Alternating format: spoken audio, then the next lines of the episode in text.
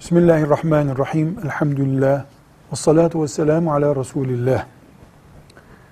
Çocuk, karı kocanın tutkalıdır. Vidasıdır. Aileyi çok büyük oranda çocuk bir arada tutar. Çocuksuzluk imtihanı çok ağır. Zekeriya aleyhisselamın bile boynunu bükmüş bir imtihandır. Peygamber olduğu halde. Bu nedenle Rabbimizden salih zürriyetler istememiz gerçekten aciz olduğumuz, o verirse elimizde böyle bir nesil olacağını bilerek yapmamız gereken işlerdendir.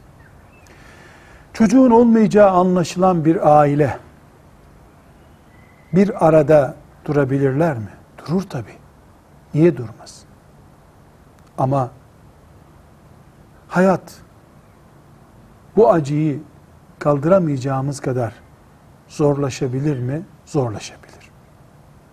Hele hele kadınlar niye çocuğunuz olmuyor diye kadını sıkıştırmaya başladılar mı?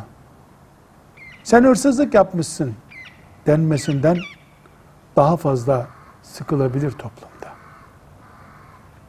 İmtihan. Olan mı, çocuğu olan mı hayır gördü? Olmayan mı görecek? Belli değil.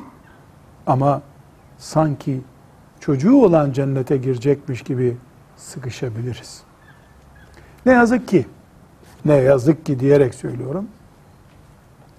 Yaşadığımız toplumda kadının eksikliğinden dolayı çocuk olmayacağı anlaşılınca erkek arayışlar içerisine girer.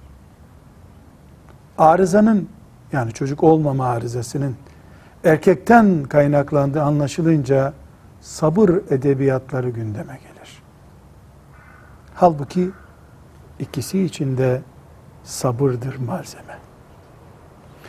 Erkekler benim çocuğum olacak da kadından dolayı olmuyor diyerek arayış içerisine girerler. Elbette çocuk beklemek haktır. Sabretmek de haktır. Vefa da haktır.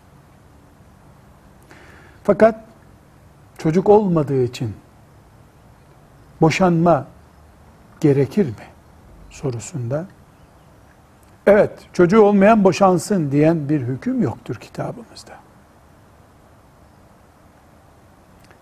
Burada bir nebze kadının, bir nebze de erkeğin sabrederek hayatlarını geçirmesi gerekirken, beceremezlerse sabrı, boşanırlarsa günah olur mu? İnşallah olmaz deriz.